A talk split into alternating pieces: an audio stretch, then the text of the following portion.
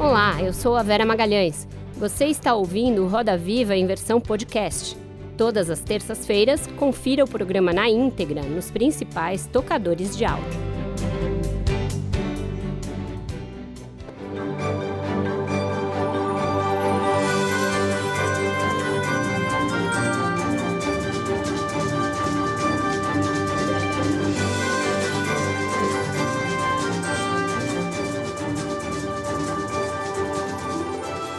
Olá, boa noite. Sejam muito bem-vindos a mais um Roda Viva. Estamos ao vivo para todo o país pela TV Cultura e emissoras afiliadas e conectados pelo YouTube, Facebook e Twitter. Ele foi o primeiro ministro a cair em desgraça com Jair Bolsonaro e seus filhos. Demitido depois de ter sido desautorizado pelo próprio presidente no Twitter, passou a ser crítico dos métodos daquele a quem antes chamava em tom reverente de capitão e cuja campanha coordenou. Hoje filiado ao PSDB, tem apontado o caráter autoritário de decisões de Bolsonaro e revelado bastidores da campanha e do governo, que mostram que essas características já estavam presentes antes. Então, por que só decidiu colocar a boca no trombone depois de ter sido demitido do, do núcleo duro do bolsonarismo? Seriam as críticas sinceras ou fruto de ressentimento? Para responder a essas dúvidas e falar sobre o que viu, fez e ouviu enquanto foi um homem forte de Bolsonaro, o convidado de hoje do Roda Viva é o advogado e secretário-geral da Presidência da República, Gustavo Bebiano. Para entrevistar Gustavo Bebiano, nós convidamos Kátia Seabra, repórter especial da Folha de São Paulo, Tiago Prado, editor de política do jornal O Globo, Marcelo de Moraes, editor do site BR Político, Rodrigo Rangel, diretor de redação da revista digital Cruzoé, e Constança Rezende, repórter do UOL em Brasília. Contamos ainda com as charges em tempo real do homem forte do Roda Viva, Paulo Caruso. Boa noite, Bebiano. Muito obrigada por ter aceitado o nosso convite. Eu lembro que o nosso convidado desta noite era o prefeito do Rio de Janeiro, Marcelo Crivella, que chegou a confirmar sua presença, daria uma entrevista aqui ao vivo, mas não pôde vir em virtude das fortes chuvas que assolaram o Rio de Janeiro e causaram fortes transtornos. Então, agradeço a sua presteza por estar aqui conosco nesta noite. Obrigado, Vera. Eu agradeço a oportunidade. Bebiano, eu falei agora no texto de abertura a respeito dessa é, contradição. O fato de você apontar hoje características que já estavam presentes na vida toda de Jair Bolsonaro, estiveram presentes na campanha, mas que pareciam não incomodá-lo quando você era um dos homens fortes no entorno do presidente. Muita gente diz que, em razão disso, as suas críticas se devem a ressentimento e que não teriam lastro, não teriam comprovação. Como você reage a, a quem aponta esse caráter é, de mágoa naquilo que você critica e denuncia no governo Bolsonaro hoje? Vera, todo ser humano tem um lado bom e um lado ruim, ou vários lados bons e vários lados faces ruins. Né? Durante os dois anos de convivência que eu tive com o presidente Jair Bolsonaro, ele demonstrava uma pessoa é, diferente daquela do seu passado uma pessoa muito mais é, tranquila, muito mais consciente do papel que ele pretendia exercer é, para o país. E, no entanto, houve uma mudança de comportamento muito acentuada, é, talvez uma combinação do trauma terrível que ele sofreu, que foi a facada, foi um incidente difícil para qualquer ser humano normal, ninguém passa por uma situação daquelas e sai é, psicologicamente ileso. Isso tudo somado ao peso da cadeira da presidência da República, uma função nova, um desafio novo, eu sempre dei um desconto muito grande é, em relação ao que aconteceu logo no início do governo. Essa minha questão pessoal eu divido muito bem da análise que eu faço como um todo do comportamento do presidente. Eu jamais revelei fatos do passado, coisas da intimidade que eu experimentei ali com, com, com o presidente mas me, como estamos numa democracia, me sinto à vontade para tocar em aspectos que são correntes, públicos e notórios, estão aí nas páginas dos jornais. Como um brasileiro, um cidadão brasileiro como outro qualquer, me sinto no direito de comentar e apontar aquilo que eu considero equivocado por parte do presidente. Tá certo? Vamos abrir a roda de entrevistadores. Marcelo, por favor. Bibiana, boa noite. Eu queria, já que você aproveitou para falar que se sente à vontade para comentar, eu queria que você falasse um ano e dois meses depois da posse do presidente Jair Bolsonaro, qual a avaliação que o senhor faz do governo dele, qual a avaliação que o senhor faz do que o senhor vê o presidente fazendo pessoalmente, assim, como a pessoa que conhecia ele intimamente? Marcelo, eu acho que o presidente está jogando fora uma oportunidade de ouro. O projeto que se tinha era de que ele se transformasse num grande estadista, né, dos maiores estadistas do Brasil, porque diante de todos os anos de PT, em que o Brasil se perdeu numa ideologia bolivariana totalmente equivocada. Eu lembro que o Brasil, é uma inversão de valores muito grande que houve, pessoas brasileiros que empunhavam a bandeira brasileira ou vestiam verde e amarelo eram agredidas por pessoas que achavam que a bandeira do Brasil tinha se tornado vermelha. Então, uma série de equívocos, um ambiente muito beligerante que foi implantado pelo PT ao longo de 13, 14 anos. Então, Jair Bolsonaro, trazendo um, um pensamento novo, uma equipe econômica com viés liberal, como é o caso do ministro Paulo Guedes, nós entendíamos que aquilo seria um corte no baralho e o Brasil recomeçaria com uma visão mais patriótica, uma coisa mais harmônica, sem tanta polarização. A minha grande decepção é que é, o campeão ele tem que ter a nobreza de atitude de arrefecer os ânimos, de abraçar, estender a mão para o adversário é, derrotado. E ele foi o grande campeão das eleições, ele proporcionou um, um resultado político inédito no Brasil, talvez até no mundo, eleger sozinho 52 deputados federais, quatro senadores, né? A maioria desse pessoal se elegeu por conta do nome Bolsonaro. Então, com essa grandeza política, com essa popularidade, essa vitória incontestável que houve, o presidente Jair Bolsonaro, a meu ver, tinha a obrigação de estender a mão e arrefecer os ânimos no Brasil. A única coisa que eu não tenho a menor dúvida é: se nós continuarmos no caminho que estamos, não vai terminar bem. O que, que o senhor chama de terminar bem? É não acabar o governo, por exemplo? Eu não tenho bola de cristal, Marcelo, eu não sei o que vai acontecer, né? mas eu temo por uma ruptura institucional.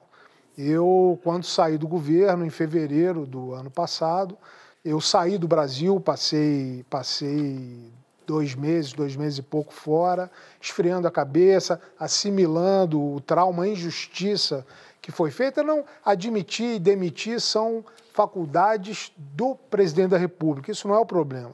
A forma desleal e traiçoeira e mentirosa com que se deu o episódio, aquilo é traumatizante, gera mágoas, mas essa é uma questão minha pessoal. Eu estou falando como um brasileiro que tem a expectativa de ver um Brasil apaziguado, economia próspera, crescendo. Afinal de contas, estamos todos no mesmo barco.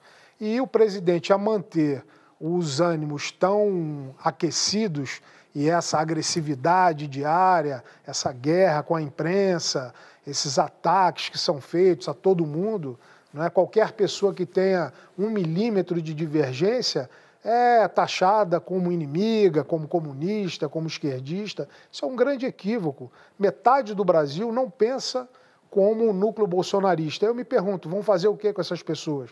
Vão matá-las? Vão jogá-las dentro do oceano? Então o Brasil precisa de paz, de harmonia, como sempre, como sempre foi na nossa história, né?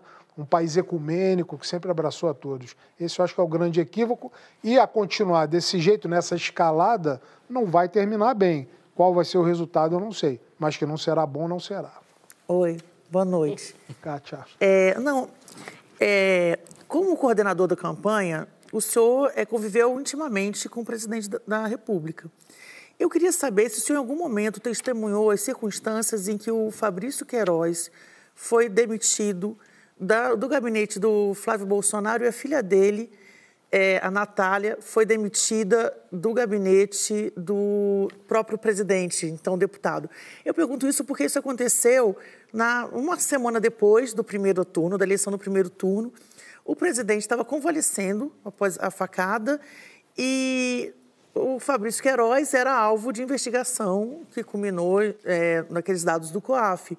Eu queria entender se o senhor em nenhum momento testemunhou isso, porque eu fico imaginando uma pessoa convalescendo, levou uma facada, pensar, ah, vou demitir a filha do Queiroz no gabinete. Teve algum debate sobre isso interno? Se isso pegaria, se isso poderia vir à tona no segundo, ainda ao longo do segundo turno na campanha, e por isso decidiu-se pelo afastamento. É, isso é, uma, é um detalhe importante que ainda não está claro. Kátia, é, em primeiro lugar, eu acho que esse é um capítulo que precisa ser explicado realmente. Tem uma investigação em curso. Nós todos esperamos que essa investigação chegue a uma boa conclusão e que esse mistério, essa história tão enrolada, seja esclarecida. Mas eu queria te explicar o seguinte: é, havia vários grupos, vários núcleos ao redor do então candidato, pré-candidato Jair Bolsonaro. Quando eu passei a acompanhá-lo e ter uma, uma, proximidade maior ali, primeiro semestre, início de 2017 mais ou menos, eu era uma pessoa de fora, eu era um outsider. Havia o grupo do gabinete em Brasília, havia algumas pessoas que o acompanhavam aqui no Rio de Janeiro, é, havia as estruturas dos filhos, cada qual com o seu gabinete, e eu comecei a participar pensando na campanha dele. Num primeiro momento, houve muito ciúme já, é, e a minha relação com o Flávio foi uma relação muito superficial e à distância. Então, eu tive no gabinete do Flávio, ao longo de, de todo esse período, duas ou três vezes. Mas a Natália era, Talvez era trabalhava no gabinete do. É, eu, não, eu, não, conhecia a Natália, não a, não, não, não a vi no gabinete em Brasília.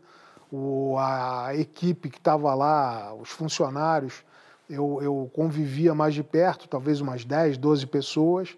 Essa moça realmente eu não me lembro. Ela era o boa pessoa, não, né? O Queiroz eu vi poucas vezes, não é?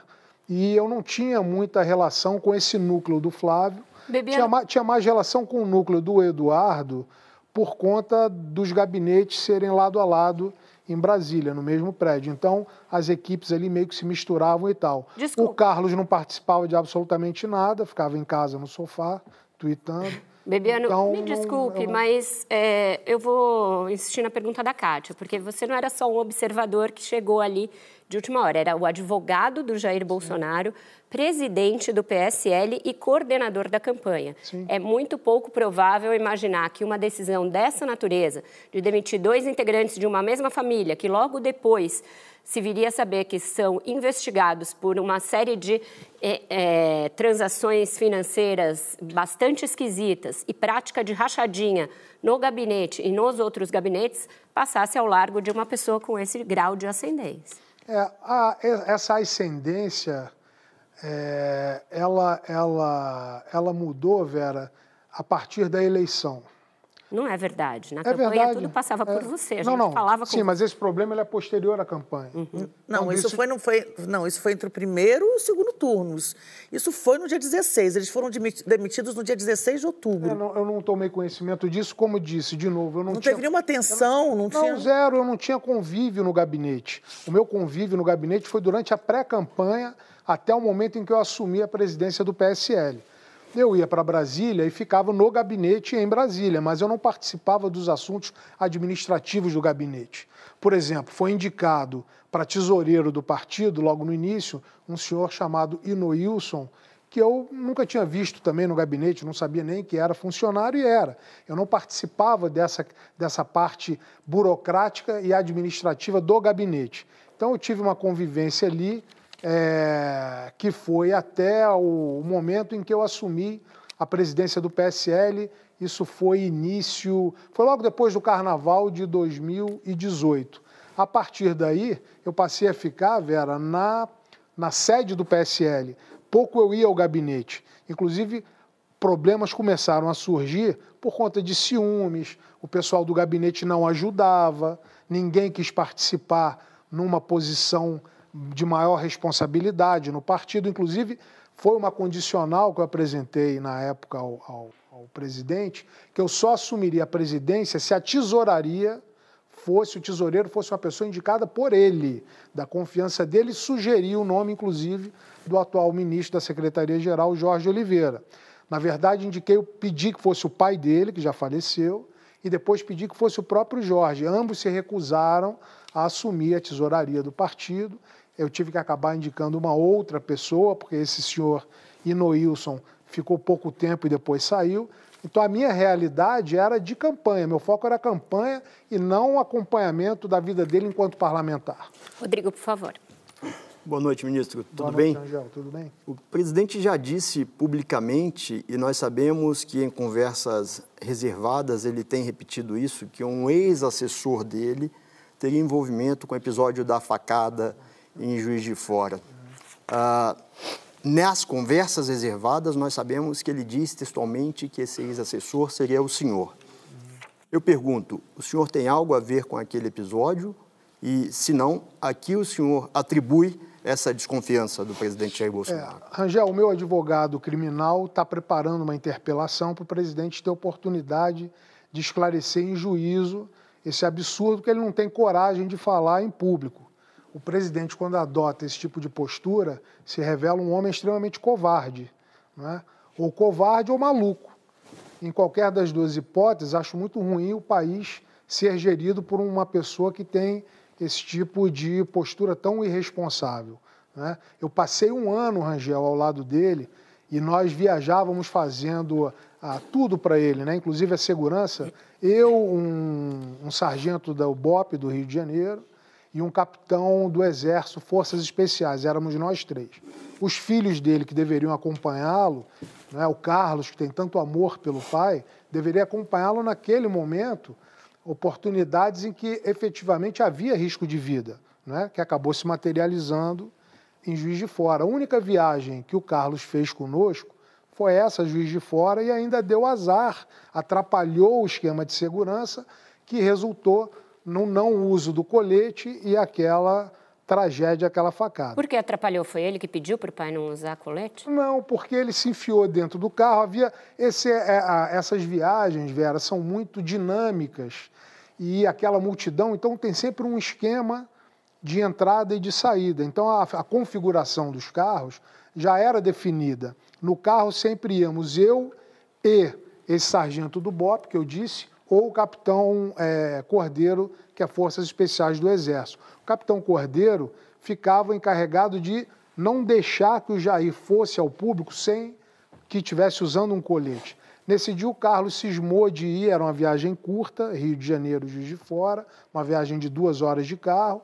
O Carlos foi dentro do carro com um drone, parecia uma criança brincando com aquele drone, e o, nem eu pude ir dentro do carro, nem o capitão Cordeiro e nem o Max do BOP. O resultado, ele desembarcou sem o colete. Né? O colete não teria evitado 100% do ferimento, mas provavelmente teria limitado a penetração da faca. Mas voltando à sua questão, Angel, eu passei um ano avisando e dizia sempre para ele: capitão, o senhor ainda vai levar uma estocada. Era o termo que nós usávamos, não era só eu, porque aquelas, aqueles desembarques, aquelas chegadas nos aeroportos, aquilo estava ficando muito tenso, muito perigoso, porque você, como é que você vai saber quem é que está naquela multidão, com que tipo de intenção? Então, um dia antes, pouco mais de 24 horas antes do dia do atentado, nós estávamos em Ceilândia, Brasília, e houve uma, uma, uma carreata em, em, por volta de 10, 11 da manhã. E aquilo estava muito, muito cheio. E eu acompanhava o presidente, eu abraçava ele pela cintura, agarrava com a mão esquerda aqui no cinto dele e ia com ele naquele troço. Eu não sei como é que nós nunca caímos no chão, porque era uma massa humana cada vez maior e mais eufórica. E quando acabou esse evento, nós entramos dentro do carro da Polícia Federal, no banco de trás, eu, ele no meio e do lado esquerdo um primo dele, que é até assessor dele lá no palácio. E eu disse para ele, capitão, precisamos parar com esse tipo de evento, porque isso ainda vai terminar mal. O senhor vai levar uma estocada e nós não vamos sequer ver quem foi. Ele estava nesse dia no WhatsApp aqui, e ele mudo, não me respondeu nada, continuou por uns 15, 20 segundos no WhatsApp. Eu achei até que ele não tivesse me ouvido. E de repente ele virou para mim e falou assim: É, mas nós temos que fazer. Então a impressão que eu tinha, Rangel, é que havia inclusive uma premonição, era minha, era minha, era minha percepção. Parecia que ele tinha uma percepção que ele sabia que algo do gênero poderia acontecer e ele estava disposto a, a, a, correr o risco. Desculpe interromper, porque é necessário. Há alguma chance de alguém próximo do presidente ter armado aquele zero, episódio? Zero. Na minha opinião, o Adélio não agiu sozinho. Acho que ele é maluco, sim, mas foi utilizado por algum grupo é, que tinha, obviamente, o interesse em tirar o, o, o presidente da disputa. Né? Eu já estava com ele ali há tanto tempo, pagando as despesas do meu próprio bolso, várias despesas. Então, tanto empenho, tanta dedicação, tantos problemas resolvidos e ele me vir com essa história agora, é, essa é uma das críticas que eu faço. Né? Como eu disse aqui no início, contratar e demitir é uma prerrogativa do presidente, isso é normal no jogo político. Mas essa tentativa de destruição da imagem daqueles que foram tão leais a ele, isso é inadmissível. Mas quando o senhor fala em favor, premonição... Rodrigo, vou te pedir tá bem, licença tá só para a gente poder fechar a roda. Claro. Depois você volta nessa por pergunta. Por favor, É, Bebendo, toda vez que eu leio entrevistas suas, e foram várias aí desde a saída do governo, eu me deparo com um discurso, né, que você considerava o presidente humilde né, durante a campanha e que ele mudou depois. E hoje em dia eu vejo você, você já falou que o, a, o Bolsonaro coloca a democracia brasileira em risco, o senhor chamou, inclusive, de psicopata, que eu queria até entender por que, que o senhor chamou é, dessa forma. Eu queria saber o seguinte: será que o Bolsonaro mudou realmente ou vocês que estavam cegos para realmente conseguir vencer uma campanha de qualquer jeito é que não, não enxergaram aquilo ali durante 2018? Tiago, tudo é possível. É possível que nós não tenhamos feito a avaliação correta. Obviamente, tem um, um percentual disso. É sempre difícil você dizer exata, não é uma ciência exata. Né? Quando eu disse que ele era um psicopata que não poderia estar à frente do comando do país, foi imediatamente após essa acusação leviana que ele fez, essa insinuação, porque ele não tem coragem de dizer isso abertamente, ele faz isso de forma covarde, uma insinuação que ele sabe que é, que é mentirosa, eu não consigo entender por que ele faz isso, eu nunca fiz mal a ele, eu sempre estive ao lado dele, inclusive eu tenho isso em vídeo. Ele, em diversas oportunidades, isso desde a pré-campanha, a cada passo que nós evoluímos, ele botava a mão no meu ombro e dizia para quem quisesse ouvir: Eu só cheguei até aqui por causa desse cara aqui. Você se, se arrepende fosse... de ter feito campanha para ele? Eu não me arrependo, não, porque nós precisávamos dar um corte no baralho. O Brasil não dava para eleger o Haddad novamente. Não... Mas depois de tudo que aconteceu, depois de toda, toda toda a corrupção que ficou é, é, é, evidenciada, não é que o PT implementou, o PT institucionalizou a corrupção no Brasil. Depois disso tudo, depois do fracasso econômico, depois da gestão é, é, é absurda da presidente Dilma, o Brasil elegeria novamente um, um petista. Depois de... então, assim, o que nós apostávamos e ele, eu te digo o seguinte: o presidente era uma pessoa humilde eu tenho certeza que ele continua sendo nas pequenas coisas. E, de novo, eu acho que maniqueísmos, é, o maniqueísmo está sempre errado, porque ele não dá o diagnóstico correto. O Jair, na relação interpessoal, em casa, com pessoas humildes, ele é uma pessoa extremamente humilde, extremamente afável, acessível. Ele tem esse perfil. Além disso, impressionava muito e muito positivamente né, as várias reuniões que nós tínhamos com empresários na época da pré-campanha e da campanha, eu cansei de ver empresários oferecendo dinheiro, rios de dinheiro para a campanha dele, ele nunca aceitou um centavo. Então, toda essa, todo esse momento e um discurso que ele tinha de que ele não, não tentaria a reeleição. Ele usaria integralmente o primeiro mandato para fazer o que precisava ser feito, inclusive a adoção de remédios amargos, que muitas vezes são necessários, e que os políticos não tomam por conta do medo da não reeleição. Então, como ele não tinha no radar, ou dizia que não tinha a pretensão de se reeleger, nós acreditávamos naquilo. Ele não estava mentindo ali. Algo mudou depois da facada, e algo mudou depois que ele chegou ao poder. Então eu acho que na vida íntima ele continua sendo a mesma pessoa humilde. A arrogância está no fato dele se considerar um Messias, ele acredita nisso, não só no nome, mas como um papel divino. Ele acredita que ele é o salvador do Brasil e acha que todos aqueles que criticam alguma coisa estão contra o Brasil. Então ele se coloca como se ele fosse o Brasil. Então a minha crítica, ela é de acordo com os fatos, não é de acordo com o que aconteceu comigo, não é de acordo com nada disso, é de acordo com os fatos que a gente vai observando ao longo do tempo. As pessoas às vezes namoram, se casam e depois de um tempo de casados vão ver que não era bem aquilo. Então o comportamento dele é que mudou. É, eu vou trazer um, um tema mais recente agora. Recentemente, na CPMI das fake news, prestou depoimento é, um dos sócios da empresa Yakult, que é responsável por fazer disparos de mensagens em massa para diversas campanhas.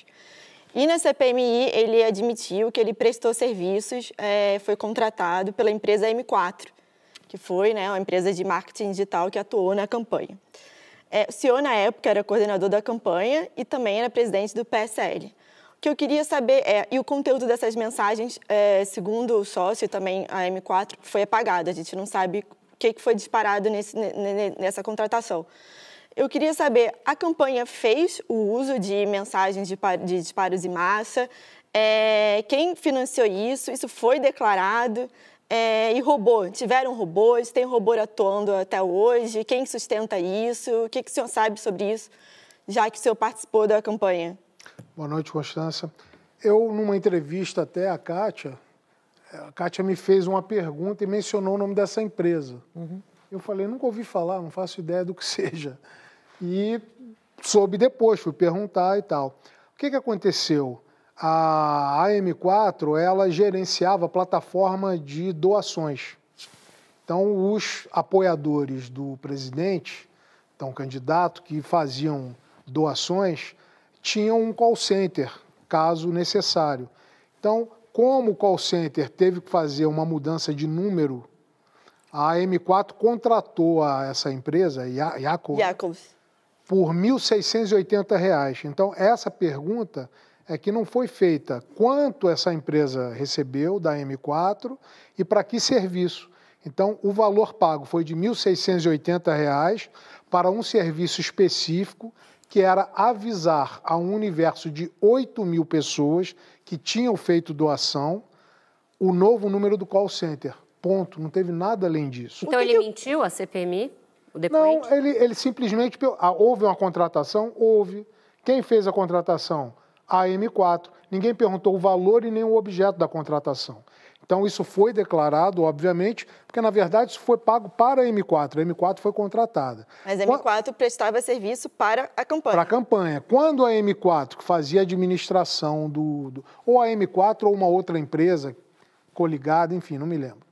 Ela, quando teve que fazer por questões técnicas, técnicas o número, alteração do número do, do, do, do call center, ela tinha duas opções. Ou botava vários funcionários ligando de um em um para 8 mil pessoas, ou usavam um serviço como esse, disponibilizado por, que que por essa empresa. o conteúdo das mensagens foi apagado? Ah, eu já não sei, O que, o que houve foi isso.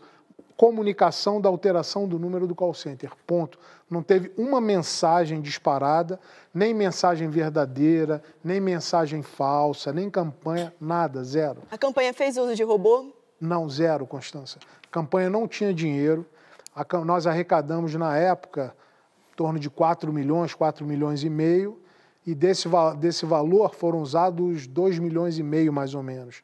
Então, nem o dinheiro todo que foi arrecadado, a campanha utilizou.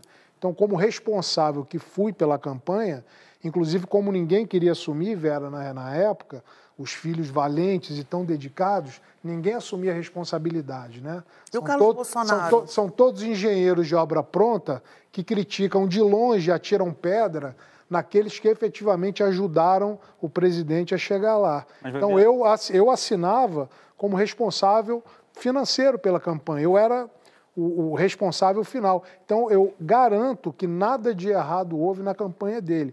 Inclusive, o, o TSE é, aprovou com louvor as contas que foram apresentadas, pela correção e o comentário corrente que havia na corte era que há muito tempo não se via uma prestação de contas tão singela, tão redonda, tão transparente. Paralelamente. Kátia, depois. E paralelamente, é possível que o Carlos Bolsonaro, que tinha uma estrutura totalmente à parte, segundo o senhor mesmo relata, uhum. tenha cometido isso, é, algum delito nessa linha? Possível é, eu não posso dizer porque eu não vi. Mas ele tinha uma Mas estrutura... só, só, só, é boa a tua pergunta, Kátia, até para complementar aqui, porque é o seguinte, as pessoas não entendem muito bem. O que, que a M4 fazia? A M4 foi contratada para cuidar das redes sociais do PSL, que em três meses superaram as redes sociais do PT, e a M4 foi contratada para fazer um, um, as redes sociais da campanha oficial do Jair. O que, que era a campanha oficial? Um material profissional que era feito, clean, um negócio direito, com mensagens objetivas, uma coisa de alto nível. O Carlos Bolsonaro, que tinha um ciúme danado do dono da M4, não utilizava esse material nas redes sociais, pessoa física de Jair Bolsonaro. As redes sociais, pessoa, pessoa física, Twitter, Facebook, Instagram, seja lá o que for, eu nunca tive acesso. Era o Carlos que fazia Era essa o Carlos, parte. único e exclusivamente. Então, se ele fez, eu não sei, isso tem que ser perguntado para ele. É porque o fato é o seguinte, na campanha de 2018, independente que o senhor diga que não, não houve por parte da campanha é, a disseminação de fake news, uso de robôs, etc., o fato é que todo mundo que estava acompanhando a campanha sabe muito bem que proliferaram várias e várias é, notícias falsas, e eu acho que por, pelos dois lados da, da campanha. E aí o que, que a gente tem que acreditar? Que isso foi espontâneo? Que isso. Tá. Como é que isso surgiu? Assim, é... Vamos lá, Tiago. Tem, tem, uma coisa que eu acho que também vale a gente falar aqui um pouco, que tem acontecido agora, a gente está prestes a ter é, manifestações aí no próximo dia 15, que é o seguinte, a gente tem em vários lugares do Brasil já começando a pintar outdoors, né, é, apoiando essa mani essas manifestações, quer dizer, tudo bem, o senhor diz que não sabe se o Carlos Bolsonaro estava por trás disso, a campanha o senhor nega e tal. Mas será que não, não, existiu, de alguma forma, algum tipo de estrutura paralela a tudo isso? Porque, fato é, houve a circulação em massa de notícias falsas durante a campanha, né? Tiago, possível é. De novo, como eu mencionei anteriormente, o Jair ele, ele conseguiu um fenômeno, acho que inédito na, polícia, na política brasileira, que foi essa movimentação orgânica. Eu acho que é, muito menos até por causa dele e muito mais pelo antipetismo. Como ele materializou, como ele teve a habilidade de centralizar na imagem dele o antipetista, quando na verdade não é. Houve pessoas que trabalharam muito mais do que ele, a Janaína e, e tantas outras pessoas que trabalharam os rapazes, os meninos lá do MBL, trabalharam, foram muito corajosos, trabalharam mil vezes mais do que qualquer um dos filhos do Jair. Né? Então, Pelo eu, impeachment, essa... você diz? Hã? Pelo impeachment? Pelo impeachment e pela, pela, pela interrupção da, da, da hegemonia petista né, no Brasil. Então ele personificou, o senhor diz, o trabalho é, dos outros. Ele personificou o trabalho dele também, porque ele também era combatia, mas ele ele meio que centralizou esse mérito todo, quando na verdade há outras pessoas que têm um mérito muito maior do que o dele nesse contexto. Só que, do seu ponto de vista eleitoral, foi ele que se viabilizou. Então ele acabou centralizando esse negócio. Então, ao longo do Brasil, pelo Brasil afora, havia movimentos espontâneos. Então, na pré-campanha, nós recebíamos, Thiago, muitas vezes, notificações né, do, de um TRE ou do próprio TSE, dizendo o seguinte: olha aqui, em Feira de Santana, na Bahia, pus, tem três outdoors lá, isso é, é propaganda. Mas o gabinete antecip... do ódio, o gabinete é, do ódio não era lá, orgânico. É propaganda antecipada irregular. Nós nem sabíamos da existência daqueles outdoors. Aquilo foi algum apoiador, algum empresário ou alguém que pessoas que se juntaram, fizeram uma vaquinha e botaram. Então, respondendo a tua pergunta, eu acho que pode ter havido, sim, não é do meu conhecimento. E essa questão de fake news, a própria CPI está muito confusa. O que, que são fake news? Fake news é a produção de notícias sabidamente falsas, é a circulação dessas notícias e três, a divulgação em massa. Isso a campanha não fez. Se algum filho fez por conta própria ou se algum apoiador fez, eu desconheço, realmente eu não sei. Rodrigo. Agora, as pessoas falam tanto, deve ter tido, mas eu, eu não, eu não tive ingerência. Vou passar a palavra para o Rodrigo, que no primeiro bloco eu cortei. Sem problemas, Vera. Ministro, é sabido que o senhor guarda um acervo monumental do período em que o senhor conviveu muito de perto com o presidente. O que há de mais candente, o que há de mais forte nesse acervo e em que momento isso virá público, se é que virá? Rodrigo, eu sou advogado, por formação e eu tenho o hábito de guardar tudo aquilo que é importante, que tem algum histórico, documental, eu guardo. Isso é, é um hábito meu profissional. Não, não, não significa que seja alguma coisa especialmente é especial em relação à campanha, porque quantas pessoas têm a oportunidade de participar de uma campanha presidencial exitosa? Então, mas eu acho que esse não é o foco o foco que o Brasil precisa ter hoje independe de documentação, independe. Quando eu saí, especulou-se muito que eu faria papel de rato, que entregaria. Nunca não fiz e não farei. O que houve no passado ficou no passado, na nossa intimidade. O que eu comento são fatos notórios, alguns fatos de, de, de, de, de, bastidor eu posso contar, não tem nenhum problema, mas o que a gente precisa prestar atenção hoje é que o Brasil está numa polarização tão acirrada, tão inflamada, que isso não vai terminar bem. Qual então, é o assusta, foco, então? Me, qual, é, qual, é, qual é o risco? Me assusta o presidente da República, eleito e recentemente eleito, só pensar em reeleição. Não é? Se você tiver o cuidado de pegar a agenda presidencial, você vai ver que o presidente praticamente não trabalha pelo Brasil. Ele não tem uma pauta de trabalho rotineira pelo Brasil. O foco dele é reeleição, reeleição. Qual é exatamente o risco que o senhor aponta?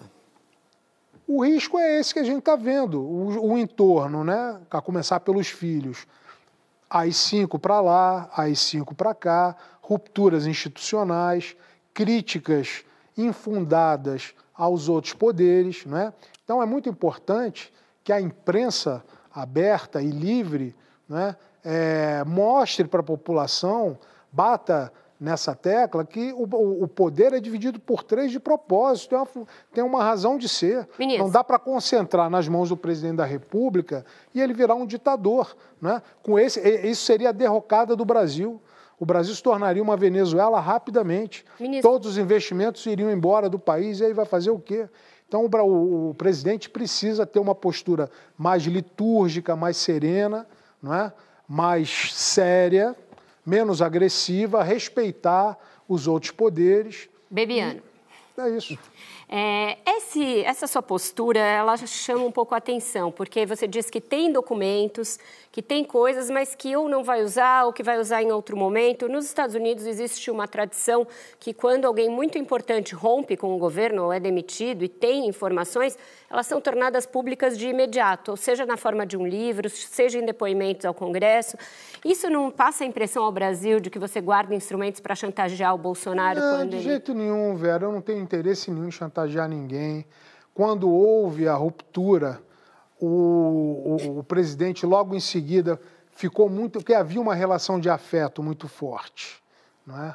O afeto, eu tenho certeza que era recíproco. Ele não é maluco ao ponto de não saber o que eu fiz por ele. Então, quando houve aquele estremecimento todo, tentou-se fazer um remendo na minha saída e me ofereceram a diretoria administrativa de Itaipu. Né? Se eu não tivesse vergonha na cara, eu teria aceitado Itaipu, teria ido para lá, um belíssimo salário. Né? Para quem quer fazer coisa errada, Itaipu, então, é uma maravilha, como outras empresas públicas, né? e hoje provavelmente já estaria de volta. Então, mas eu fui tão agredido, a coisa passou tanto dos limites e eu concordava nada com aquilo que eu estava vendo ali dentro, que eu decidi me afastar. Então, não tem chantagem nenhuma, não é, não é o meu perfil, não é? Eu acho que o Brasil precisa progredir e a minha grande crítica é que o presidente está atrapalhando. Eu até digo muitas vezes em tom de brincadeira, mas estou falando sério. Há dois governos. Há um governo que trabalha, que é o governo do Paulo Guedes, e há um governo que atrapalha. Todas essas declarações estabanadas que o presidente faz em relação ao meio ambiente, tudo isso espanta investimentos do Brasil. O Paulo Guedes, se melhor azar, que são muito poucas, essas melhores são apesar do Jair.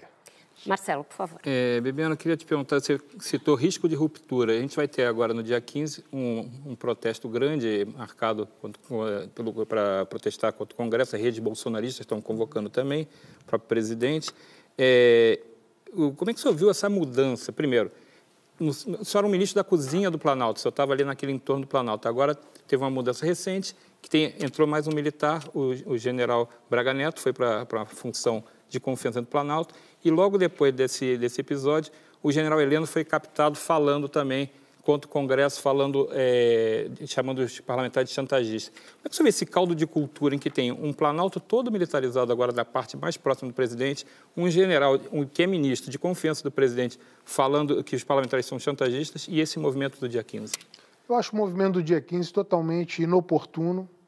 Como eu disse, o presidente foi eleito recentemente, há pouco mais de de um ano assumiu a cadeira, então ele deveria estar preocupado em gerir o país. Né? Eu tive uma preocupação muito grande, como o conheço bastante bem, detalhe, pequenas palavras, pequenas frases, talvez me chamem mais atenção do que a maioria das pessoas.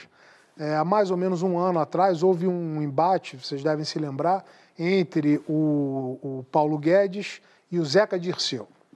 Ninguém esperava que o Zeca Dirceu fosse levar flores ao Paulo Guedes. Então, é, e nesse embate, depois houve um comentário, quando perguntado, o presidente disse o seguinte: com esse Congresso aí, é impossível governar. Isso tem um ano.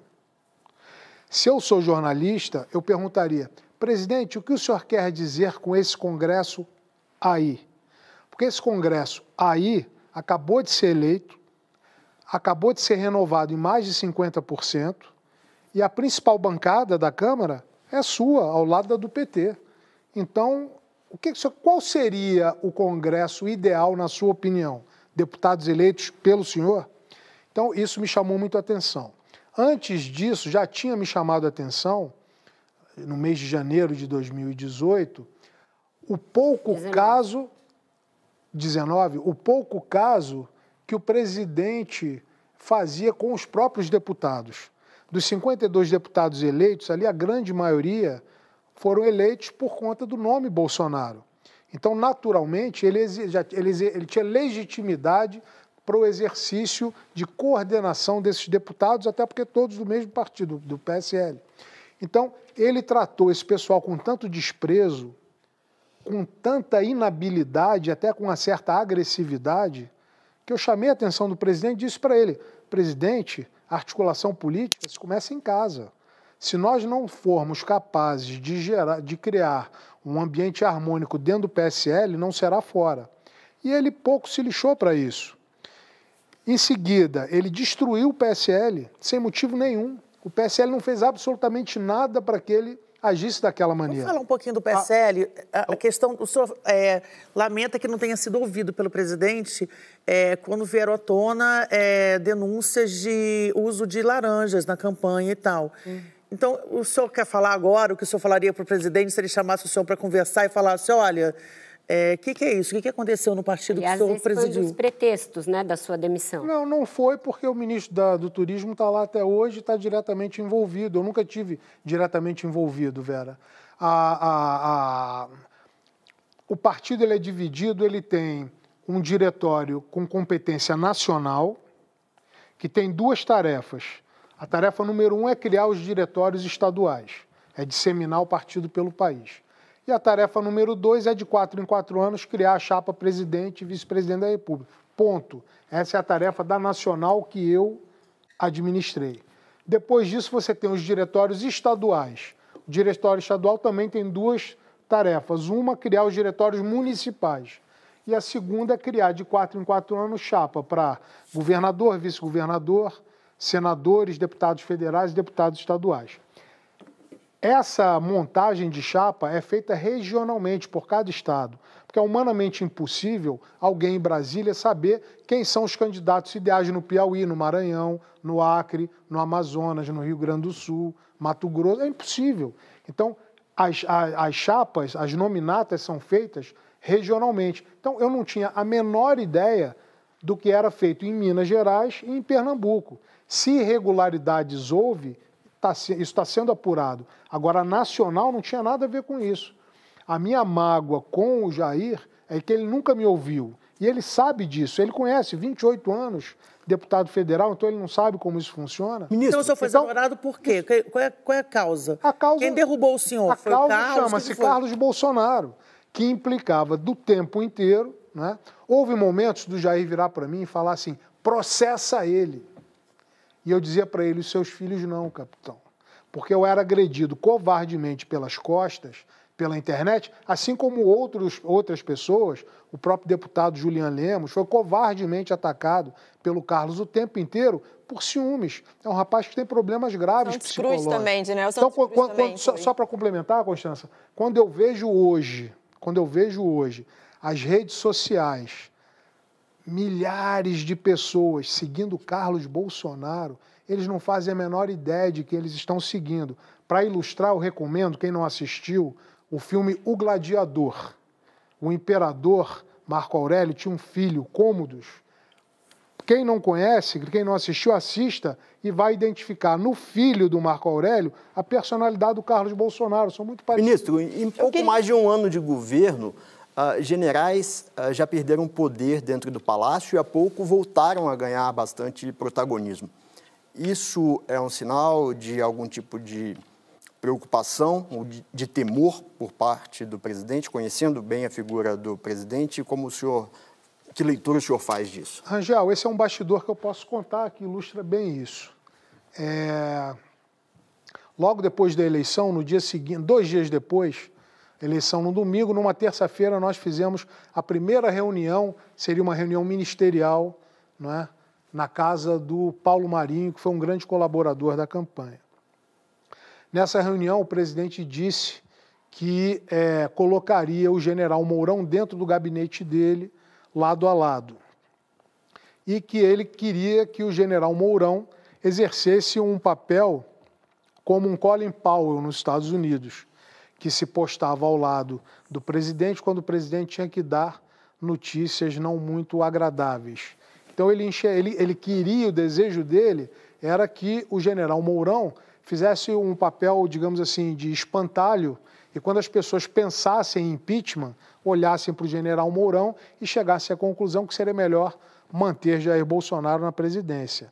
É, só que esse projeto não deu certo, porque desde o início o general Mourão mostrou o quão capaz ele é, é um homem muito preparado, muito sério, um patriota, que jamais colocaria, na minha opinião, o Brasil numa, numa, num caminho de aventura. Quando esse plano não deu certo, o general Mourão passou a ser alvo de ataques, porque gerou ciumeira, mostrou que talvez ele fosse muito maior do que o presidente, intelectualmente, culturalmente, etc. Então, isso gerou muitos ciúmes e tal.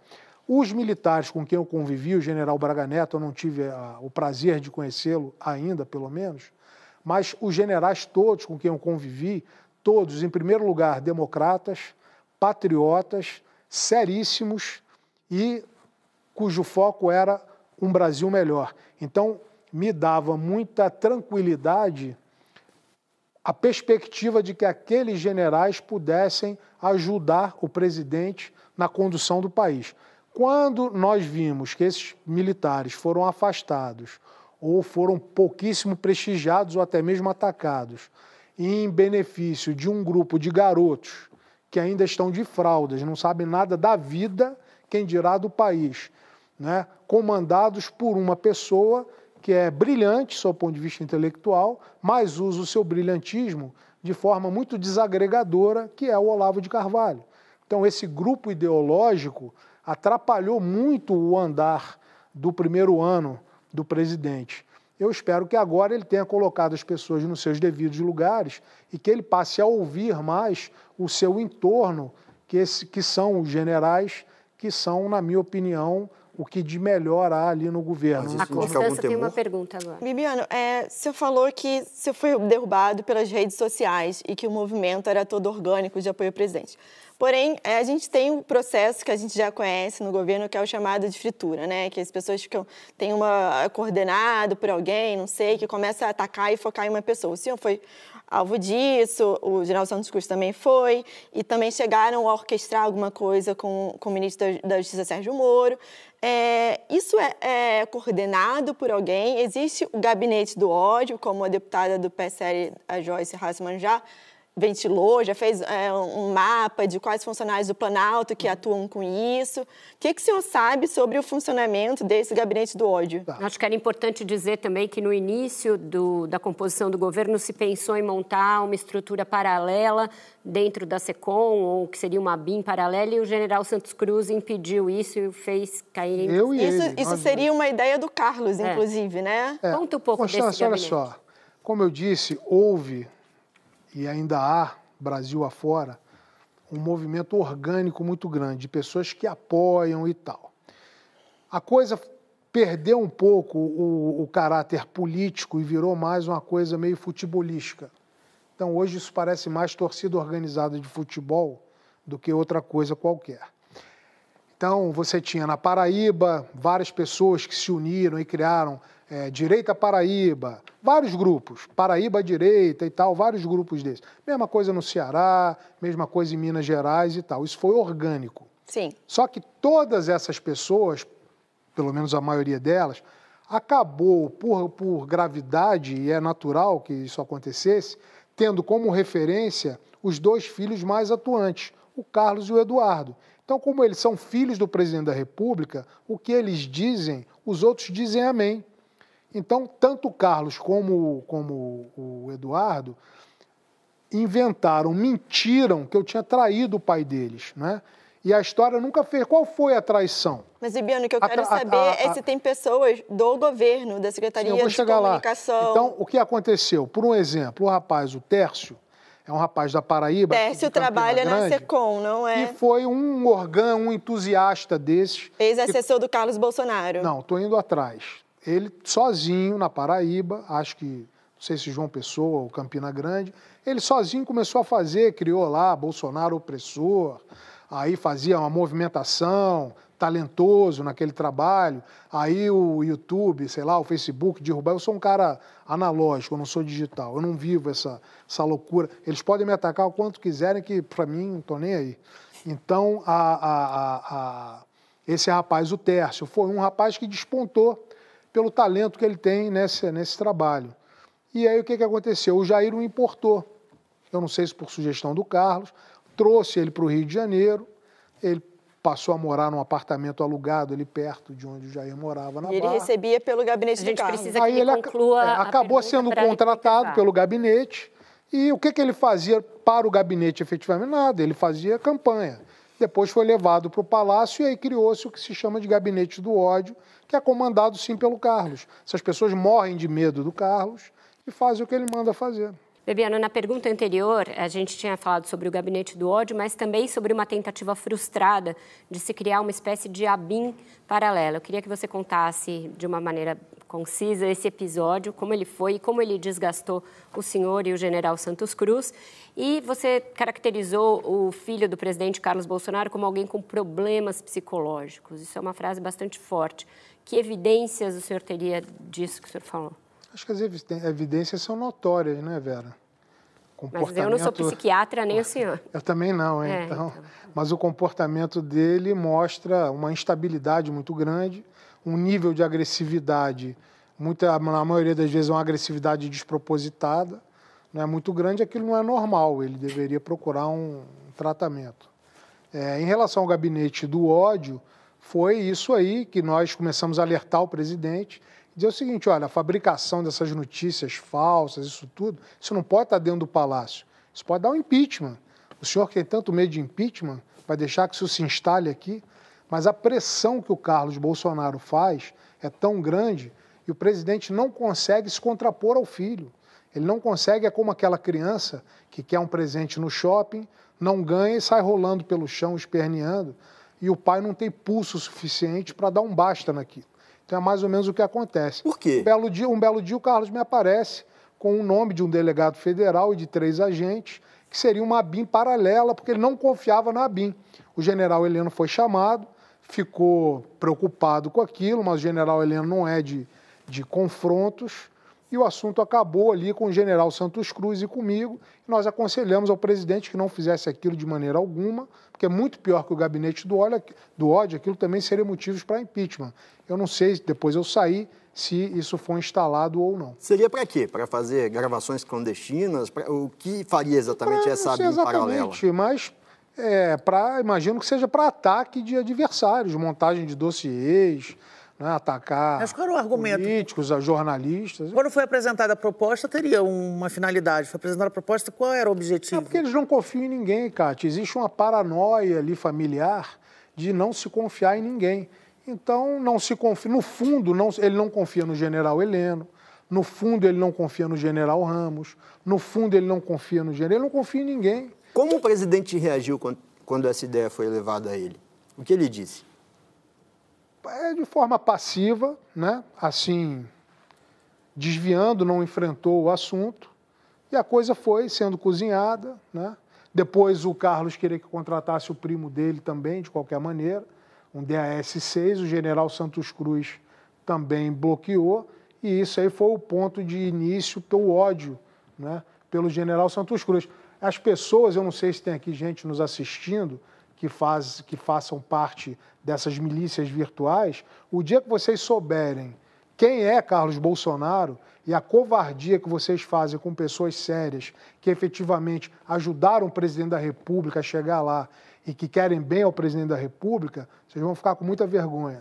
Essa BIM paralela chegou a operar, ministro? Pessoas. Isso é importante. Essa BIM paralela chegou a operar? Não sei, porque logo depois eu saí. Tiago, por favor. Beno, eu queria voltar no assunto Queiroz, que a gente tratou no primeiro bloco. Você disse que, enfim, não participou da questão da demissão da, dele, da Natália. Só que é, depois que o escândalo estourou, a partir da matéria do Estadão, o Flávio começou, de alguma forma, a procurar ajuda jurídica. Ele procurou o próprio Paulo Marinho, né? É, o livro da Thais Oyamo, o Tormenta, que foi lançado há pouco, é, revela que o Jair Bolsonaro, que foi a pessoa responsável por sugerir ao Queiroz a faltar ao depoimento ao MP, o Queiroz jamais prestou depoimento é, presencial, ao Ministério Público. Minha dúvida é a seguinte: o Flávio procurou você, ele procurou o, o, o pai, procurou o, o, Paulo Marinho, ele procurou você pedindo ajuda, orientação jurídica não, no caso Queiroz? Não, diretamente ele não procurou, ele procurou o Paulo, que é suplente dele. O Paulo é uma pessoa muito habilidosa, com muitos amigos. Procurou o Paulo para se aconselhar e pedir ajuda jurídica.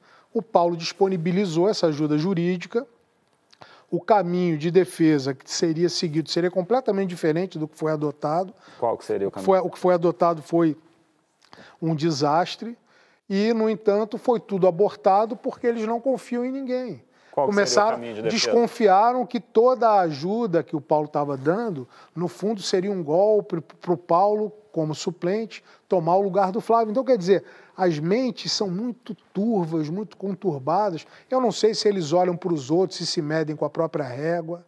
Mas se qual olham... seria o, o, caminho de defesa? Seria qual? O caminho de defesa seria o Queiroz se apresentar desde o primeiro momento, ir ao Ministério Público, esclarecer. Havia um vício formal, até onde eu sei, na, na investigação, que dizia respeito ao Queiroz. A investigação não, não tinha nada a ver com o Flávio.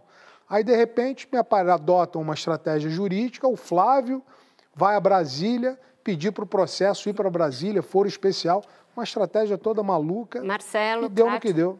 É, Bibiana, eu queria retomar uma coisa que você falou ainda há pouco, que você falou que como é que um investidor vai vir investir aqui no meio dessa confusão toda, nessa balbúrdia que tem. É, como é que você vê a parte da economia que a gente precisa fazer? O país, o país não está com uma tentativa de retomada do crescimento, o desemprego ainda está gigantesco. Como é que você vê que fica o papel desse, que é chamado, ah, tem uma área de excelência no governo que é a economia. Como é que fica a economia no meio tendo que lidar com esses fatores que sempre causam turbulência, sempre causam ruído no mercado? Como é que é o papel do Paulo Guedes nessa história? Como é que você avalia esse quadro da economia? Marcelo, no final do primeiro turno, nós fomos procurados pelo deputado Rodrigo Maia para uma conversa. O presidente foi cientificado, é, eu pedi autorização para prévia para ter essa conversa. Essa conversa foi feita na casa do Paulo Marinho E o Rodrigo Maia se mostrou, desde o primeiro instante, muito preocupado com os rumos do Brasil e disposto a estabelecer uma relação absolutamente republicana, sem nenhuma espécie de toma lá da cá, e que o jogo democrático corresse com os percalços que, que. A democracia não é perfeita, mas é o melhor sistema que o ser humano conseguiu inventar até hoje. E o caminho estava totalmente pavimentado. Sem mais nem porquê, o Carlos e a, ali a Curriola começaram a bombardear o caminho que já estava pavimentado. Então, os, as dificuldades que passaram a existir e que há cada vez num, num nível mais maior, mais elevado, é essa relação com o Congresso. Como é que não basta a reforma da Previdência? Como é que ficam as outras reformas agora? Reforma administrativa, reforma tributária? Há que se fazer política. Política é arte de ouvir, é arte de negociação, a arte de fazer o que é possível, chegar a denominadores comuns. Né? Então, essa política de confrontação, que é a não política que o presidente adota, e isso que ele vende para a população, que o Congresso é podre, enquanto ele estava no Congresso, o problema era o governo. Agora ele está no governo, o problema é o Congresso. Meu Deus do céu, será que não dá para ter um pouco mais de maturidade, colocar o Brasil realmente acima de tudo e olhar para o futuro? Do jeito que nós estamos, será muito difícil a economia decolar, porque quem vai investir diante de uma instabilidade política tão grande? Ministro, eu vou voltar a falar sobre Queiroz e milícia. Fala-se do envolvimento da família Bolsonaro com milícia. É até corrente isso. É, com quem, o senhor à frente da campanha, com quem se negociava, por exemplo, é, o acesso é, durante a campanha a uma área que é comandada por milícia? Era o senhor? Tinha Não se negociava tanto assim que não se foi. Não tem uma visita a uma comunidade carente. Nunca foi feito. Não, Exatamente não porque não tinha esse diálogo. E Adriano Nóbrega era um personagem que o senhor conhecia? O senhor não. conhecia a família dele que não, trabalhava conhecia de nome. O Queiroz eu conheci muito pouco. O, o que, ele fazia na campanha? O Queiroz, nada. O Queiroz vivia com o Flávio. O ele teve no QG da campanha, na casa do Paulo Maurinho, algumas vezes acompanhado do Flávio. Duas ou três vezes, quando o Flávio foi lá, ele deve ter acompanhado ele o Flávio. Foi, é. É. O senhor falou que se falava no, no Adriano. Fala, o que, que se falava? Qual era, era, era um nome que era conhecido, era tido como um policial linha de frente, linha dura e tal. Eu não sabia que ele era miliciano. Falado por quem? Não, não me lembro, Vera. Mas a reação seguinte, do presidente e do senador Flávio à morte do Adriano da Nóbrega foi de solidariedade, algo um tanto curioso em se tratando de políticos, ainda mais políticos que costumam dizer que bandido bom é bandido morto. Uhum. Essa solidariedade que o presidente e o senador Flávio expressaram à família do morto indica algo? Alguma necessidade de estender Angel, a mão? Eu acho o seguinte, eu acho que o PT tem um grande fantasma chamado Celso Daniel. E eu acho que agora a família Bolsonaro tem um grande fantasma chamado Capitão Adriano. Eu acho que as coisas têm que ser esclarecidas. Eu acho que não é bom para o país que esse tipo de dúvida paire no ar. Não foi bom para o PT a história do Celso Daniel, até hoje não elucidada da forma como deveria. E a morte do capitão Adriano, evidentemente, é estranha. Né? Parece uma queima de arquivo. Agora, quem teria interesse em fazer essa queima de arquivo? Não sei. Não sei, mas não, não pensa, não suspeita. Eu não posso ser leviano ao ponto Quando você acusar. falava do Adriano, era o que? Era com carinho, com respeito? Sim, era... com amizade. O senhor estava lá? Não, não estava porque eu não frequentava o gabinete do Flávio. Não, eu digo na época da campanha, quando ainda havia algum tipo de relação. Com quem? Bom, Adriano. tese com o Adriano. Com... Não, nunca vi o Adriano na vida. Mas falavam dele. Eu ouvi algumas vezes falando nele, não me lembro nem em que circunstâncias. Talvez tenha sido um grupo de policiais se referindo a ele como um policial de, de, de, de força, não sei. Eu mesmo não o conheci, não sabia, fui saber depois desses parentes. Né? Essa questão de eh, empregabilidade dos amigos e da família, isso também tem que ser investigado. É muito ruim para o presidente ficar com essa, com essa mancha. Né? Eu acho que ele deveria ser o primeiro a enfrentar o assunto. Então, então... quando o Flávio Bolsonaro adota essa estratégia de tentar travar as investigações, etc., é muito ruim. Bebiano, na semana passada eu divulguei que o presidente Jair Bolsonaro compartilhou por WhatsApp com alguns dos seus contatos é, dois vídeos convocando para a manifestação do dia 15. Ele desmentiu, foi as, a uma live para desmentir, disse que eu tinha divulgado um vídeo de 2015 que eu nunca tinha visto. A gente recomprovou, republicou os vídeos, mas esse não é um expediente novo. Queria que você falasse, nos atos do ano passado, o presidente já agiu dessa maneira, é isso? Pera, o presidente às vezes é, mente. Ele mentiu quando disse que eu tinha fabricado um dossiê contra o dito príncipe, deputado é, Luiz Felipe de Orleans e Bragança, quando ele sabe que isso não é verdade. Né? Então, muitas vezes, ele vai e recua. Há um ano atrás, quando houve uma manifestação, mais ou menos na mesma época, por engano, ele me mandou um WhatsApp com um brasão da presidência da República convocando para uma manifestação que já era inadequada naquele momento. E a pessoa no vídeo, a locução é feita por uma pessoa que, é do, que era do PSL, foi candidata a deputado estadual em, em, em Pernambuco e trabalha hoje na Embratur. Então, quer dizer, como é que não sabe? Como é que pessoas tão próximas e que estão no governo hoje, é, ou seja, uma mistura tão grande entre está tá indo pelo mesmo caminho do PT. Constança, por favor. Eu queria falar agora um pouquinho sobre a relação do presidente com a imprensa. É, o senhor falou que o senhor chegou a ser um pouco iludido com o movimento do presidente e tal, mas durante a campanha ele sempre foi hostil com a imprensa, é, até num ataque à Folha, no, na, quando, assim que vocês ganharam a eleição, o senhor também fez alguns ataques à Folha naquela ocasião, não sei se o senhor participava daquilo. Recentemente, agora, ele atacou muito a jornalista Patrícia Campos Melo, também com a Vera. O que eu queria saber é, isso é orquestrado? É, como é que é feito esse ataque à imprensa? Eles pensam nisso? Constança, a minha conclusão é que o ataque é feito para tornar um problema pessoal aos olhos das pessoas, agora como com a Vera, cria-se uma indisposição pessoal e a partir daí se desqualifica tudo que a pessoa fala. Eu nunca ataquei a Folha, eu questionei uma matéria da Folha, feita pela Patrícia, e mantenho a minha opinião, a matéria dela foi equivocada, foi precipitada e sem o embasamento que deveria ter tido. No entanto, isso não me dá o direito de atacá-la como é, pessoa física, de, de ofendê-la. Isso aí eu acho que ultrapassa todos os limites do razoável. Imaginemos um policial militar ofendendo jornalista na rua, dando banana, xingando. Não seria uma postura adequada para um policial militar. Quem dirá para um presidente da República? Né? Eu lembro que o presidente tem uma filha, a Laurinha, uma menina, uma graça de menina. Quem sabe o que ela vai ser amanhã? Pode ser que ela se torne jornalista, pode ser que tenhamos um governo de esquerda no Brasil. E se esse governo de esquerda identificar na Laurinha uma jornalista de direita e começar a fazer esse tipo de ataque pessoal, ele não vai gostar. Então, acho totalmente inadequada essa postura do presidente. Você se lembra muito bem, Constança, você acompanhou toda a pré-campanha e a campanha. Eu estava no mesmo barco de Jair Bolsonaro. E a minha relação com você sempre foi a melhor possível. Nunca houve um atrito com ninguém. Então, apesar de estarmos no mesmo barco naquele momento, a minha postura pessoal sempre foi de absoluto respeito pela imprensa.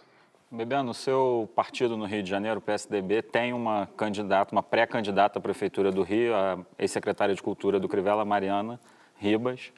É, mas as suas movimentações nos dão a entender que você também quer ser candidato a prefeito do Rio de Janeiro. Então, são duas as perguntas. Primeiro, é, se você tem essa intenção de se candidatar a prefeito do Rio.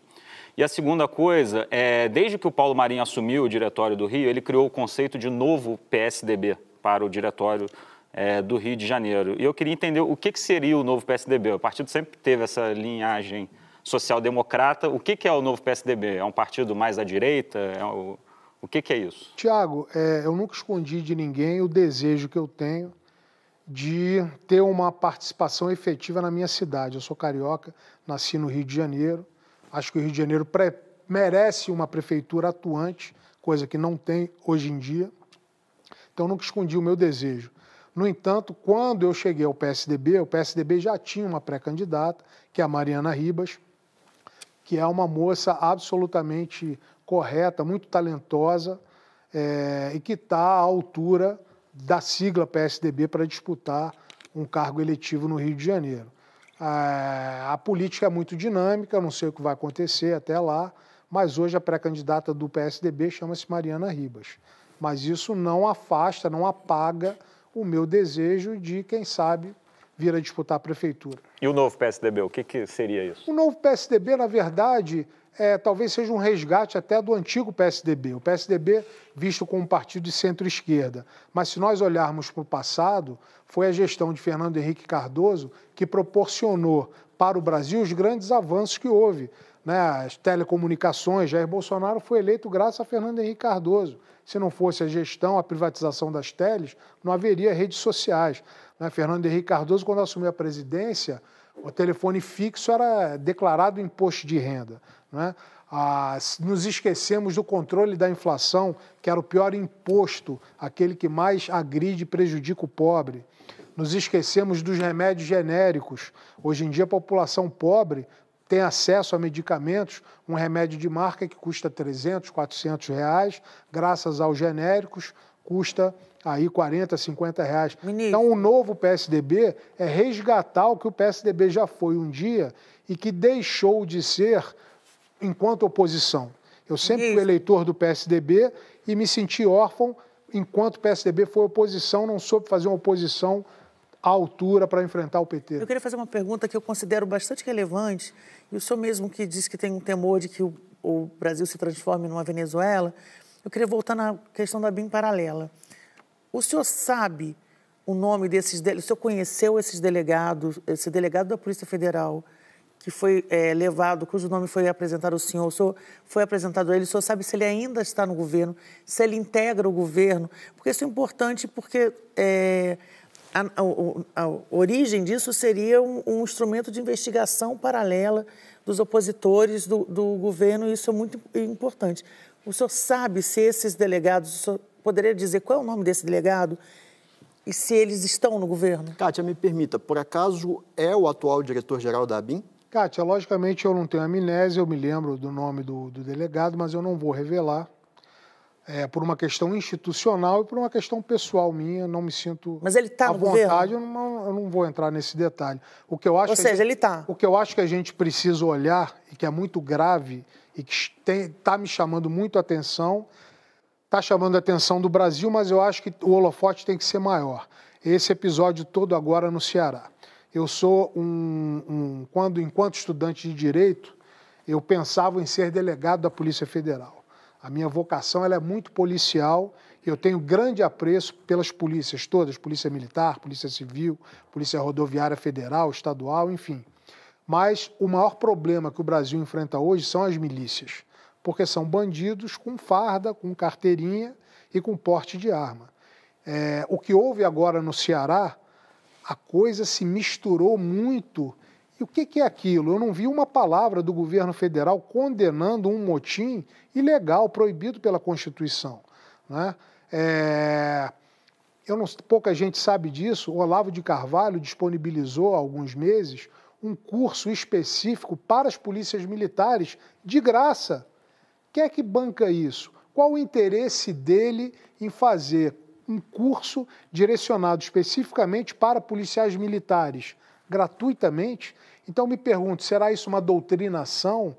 Será esse movimento agora no Ceará será uma coincidência já desse curso? Então acho que a imprensa precisa investigar. As polícias têm que obedecer, são merecedores sim. Os policiais brasileiros, na sua grande maioria, são heróis, muitas vezes desvalorizados pela população. Eles merecem salários os melhores possíveis, condições de trabalho, etc. e tal. Mas esse tipo de greve armada, com policiais encapuzados, é, destruindo patrimônio público, impedindo quem quer trabalhar de trabalhar, isso é um absurdo. Então, quando eu, eu, eu chamo a atenção com esse receio de rupturas institucionais, muita gente diz: ah, mas o presidente não tem o apoio das Forças Armadas. Mas nós não podemos nos esquecer que são mais de 500 mil policiais militares pelo Brasil e o presidente tem uma linha direta com a polícia, ele goza da simpatia das polícias. Então, eu, eu considero muito temerosa essa situação e é preciso compreender qual é o vínculo entre esse curso, esse, essa coisa tramada pelo Olavo de Carvalho e o que aconteceu agora no E essa missão do presidente, você acha que é, possibilita uma expansão é, das milícias para além do Rio de Janeiro? O presidente precisa ser mais enfático e condenar atitudes cometidas por policiais que cruzam a linha vermelha e viram bandidos. Ministro, Rodrigo. eu vou fazer mais uma pergunta que remete ao tempo em que o senhor estava muito próximo da família do presidente Jair Bolsonaro. O presidente já declarou a propriedade de duas vans. Uma delas foi transferida para um ex-militar, amigo do Queiroz, e essa van circulava na zona oeste do Rio, que é sabidamente uma região controlada por milícias. Tem partes dela, pelo menos, controlada controladas por milícias. Para que, afinal, o presidente tinha essas vans? Já, essa pergunta tem que ser feita para ele, eu não sei. Eu fui, eu fui advogado dele em várias ações, é, o protegi da forma que eu pude. Né? Ele era alvo de muitos ataques, de muitas covardias, sim, e eu estive ao lado dele ali para defendê-lo enquanto pude, mas não era gestor da vida dele, nem cuidava do imposto de renda dele não fui contador dele. Eu sei da existência dessas vans porque a mídia divulgou e tal. Agora, de novo, é muito ruim o Brasil ter um presidente com esses questionamentos, essas coisas que podem parecer estranhas, no ar. Eu acho que ele tem que vir a público e esclarecer o que é. Eu volto ao ponto dos delegados, só dos policiais. Um deles é o delegado Ramagem, que está hoje no comando da ABIN por indicação do vereador Carlos Bolsonaro? Eu não vou responder essa pergunta. Mas, mas, ministro, não é muito é ruim o senhor deixar isso no ar, porque realmente é algo de uma gravidade institucional muito grande. Se o senhor vem até o ponto de denunciar a existência dessa estrutura, e se ela ainda está atuante, o senhor tá, não está cometendo essa, um, essa, essa estrutura omissão, não é uma denúncia nova, Vera. Isso a, a, Mas deputada, os nomes... a deputada Joyce Hasselman participou, sabia, várias pessoas sabem o que aconteceu. Mas o então, senhor estava que, dentro do Planalto. É, mas o que importa agora, Rangel, é que o presidente. Não tem amnésia. O que importa agora é que o presidente se conscientize do seu papel, arrefeça os ânimos e pare de criar esse ambiente de beligerância eterna no Brasil. A população brasileira não merece isso. A população brasileira merece prosperidade, paz, a, a, a, essa coisa meio fundamentalista que está acontecendo na, na, na, na, política brasileira, essa mistura, essa confusão entre religião e política, isso precisa acabar, isso precisa ser moderado, pelo menos. Mas o senhor mesmo disse Esse que é tem pontos foco. que precisam ser esclarecidos. Sim, pelo presidente, ele esclareça. É, o objetivo não é criar crise institucional. O objetivo é chamar a atenção da população para que todo esse maniqueísmo que está sendo feito, essa manipulação da opinião pública contra as instituições brasileiras, o Congresso Nacional, o Supremo Tribunal Federal, isso tem que acabar. Eu vou passar para o Marcelo fazer a última pergunta do programa. Peço objetividade a ambos, que temos é, poucos minutos. Bebiano, só para perguntar, é, você acha que. É, a gente viu na eleição de 2018 o conservadorismo e a direita tiveram um triunfo grande, chegada do presidente é a prova disso, outro é, resultado muito importante. Você acha que esse, o governo do jeito que está, esse predomínio que o conservadorismo teve nas urnas, a direita teve nas urnas, você acha que se mantém em 2022, se mantém em 2020, agora nas eleições? Eu acho que esse conservadorismo está uma coisa meio nebulosa também, né? Conservadorismo, para mim, é ceticismo. É você duvidar dos teóricos de gabinete que vão decidir como a vida das pessoas deve ser. Eu acho que isso aí não funciona. O que hoje a gente está muito mais para um moralismo até hipócrita do que para outra coisa qualquer. Então, com essa resposta bem objetiva, a gente infelizmente encerra o nosso Roda Viva de hoje. Eu agradeço muito ao Gustavo Bebiano pela entrevista e também à Cátia Seabra, ao Tiago Prado, ao Marcelo de Moraes, ao Rodrigo Rangel, à Constança Rezende e ao nosso Paulo Caruso. Agradeço sobretudo a você, que nos honrou com a sua audiência até agora. Espero a todos na próxima segunda-feira, sempre às 10 da noite, para mais um Roda Viva. Tenham todos uma excelente semana e até lá!